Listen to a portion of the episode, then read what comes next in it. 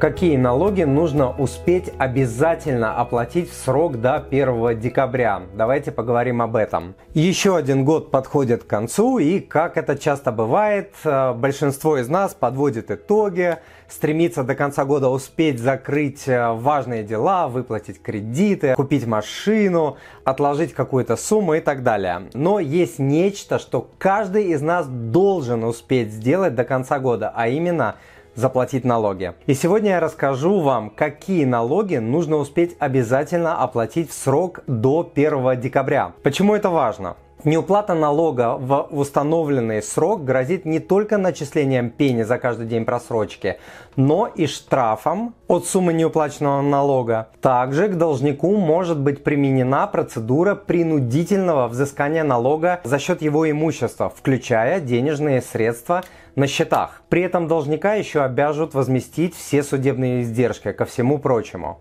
Также должника вправе не выпустить за рубеж по причине долгов по налогам, если суд примет решение о взыскании задолженности, а судебный пристав выдаст постановление о запрете выезда. И вообще, в принципе, это очень неприятно – быть должным государству по налогам. Всем привет, меня зовут Тимур Мазаев, я автор проекта money papa точка ru, в рамках которого я веду YouTube, Instagram, Telegram, подкасты и Facebook каналы о семейных финансах. И если вы еще не подписались на мой YouTube канал, то обязательно сделайте это, и тогда канал вырастет скоро до ста тысяч подписчиков, и тогда я точно буду танцевать от радости. Заранее большое спасибо. Итак, какие налоги необходимо заплатить? Не позднее первого декабря необходимо заплатить несколько налогов на то имущество, которым вы владели в прошлом году, а именно: на имущество физических лиц нужно будет заплатить земельные и транспортные налоги. Платить надо в том числе бывшим хозяевам, которые продали имущество,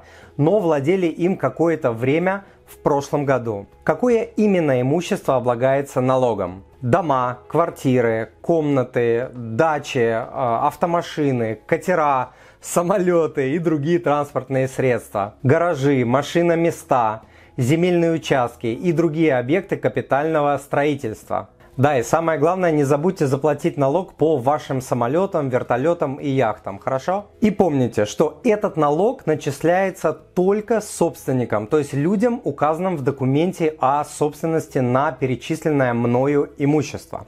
Размер налога на имущество зависит от кадастровой стоимости объекта налогообложения, то есть в идеале он максимально приближен к рыночной стоимости. Узнать кадастровую стоимость своей собственности можно, запросив выписку из Единого государственного реестра недвижимости Е Г Р Н. Ссылку я дам в описании к подкасту.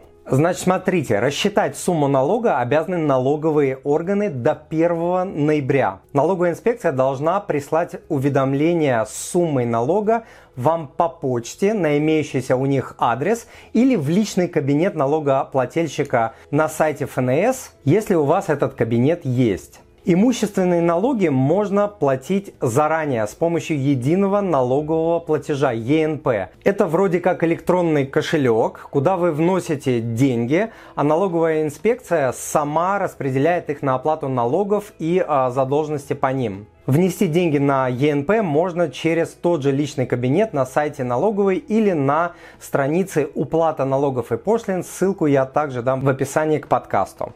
Теперь немного про транспортный налог. Этот налог платят те, на кого зарегистрированы автомобили, мотоциклы, как я говорил, самолеты, вертолеты, катера и другие транспортные средства.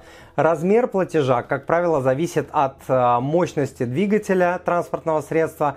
Кроме того, в отношении легковых автомобилей средней стоимости от трёх миллионов рублей исчисление налога производится с учетом повышающего коэффициента, который зависит от средней цены машины, автомобиля и срока, прошедшего с года его выпуска.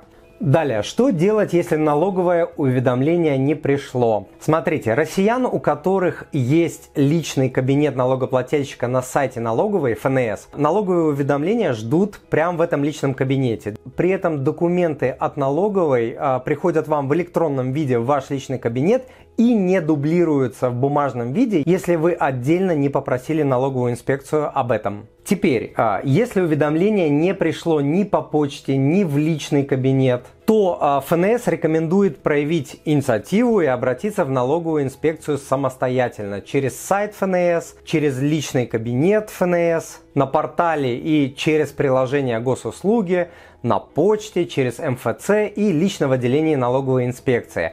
Сообщите, что у вас есть объект налогообложения, а уведомление об оплате налога вам не пришло. И вам помогут. Друзья, перед тем, как я продолжу. Дорогой друг, если вам нравится то, что вы слышите, то, пожалуйста, подпишитесь на мой канал и оставьте отзыв на iTunes или в Google подкастах. Или просто пришлите мне электронное письмо с вашим отзывом. Я читаю все отзывы лично. Заранее большое спасибо. Смотрите полную версию сегодняшнего подкаста по ссылке в описании, пройдя по которой вы сможете найти полезные материалы и ссылки, которые я упоминаю в данном подкасте. А мы продолжим. Так, какие есть налоговые льготы и как их получить? Значит, смотрите, налоговый кодекс закрепляет список граждан, имеющих право на федеральную льготу по налогу на имущество и земельному налогу. Кроме того, региональные и местные власти могут устанавливать дополнительные льготы. Подробнее узнать о льготах по всем имущественным налогам в вашем регионе можно на сайте ФНС. По транспортному налогу тоже есть льготы, федеральные и региональные.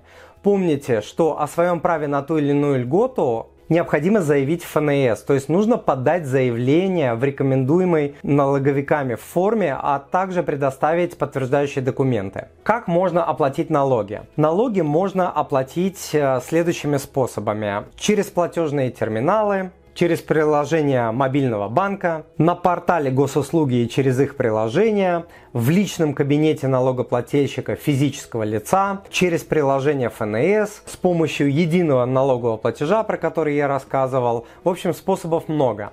Итак, ваш план действий. Узнайте сумму своих имущественных налогов через сайт или приложение налоговой, через сайт или приложение Госуслуги. Проверьте свою физическую почту через МФЦ или посетите налоговую инспекцию. Второй шаг. Проверьте полагающиеся вам льготы и правильность исчисления налогов.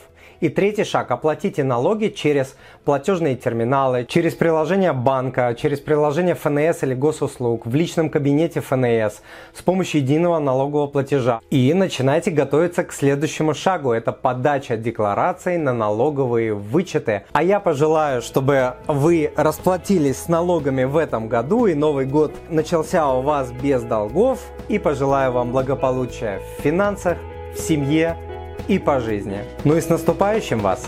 Пока!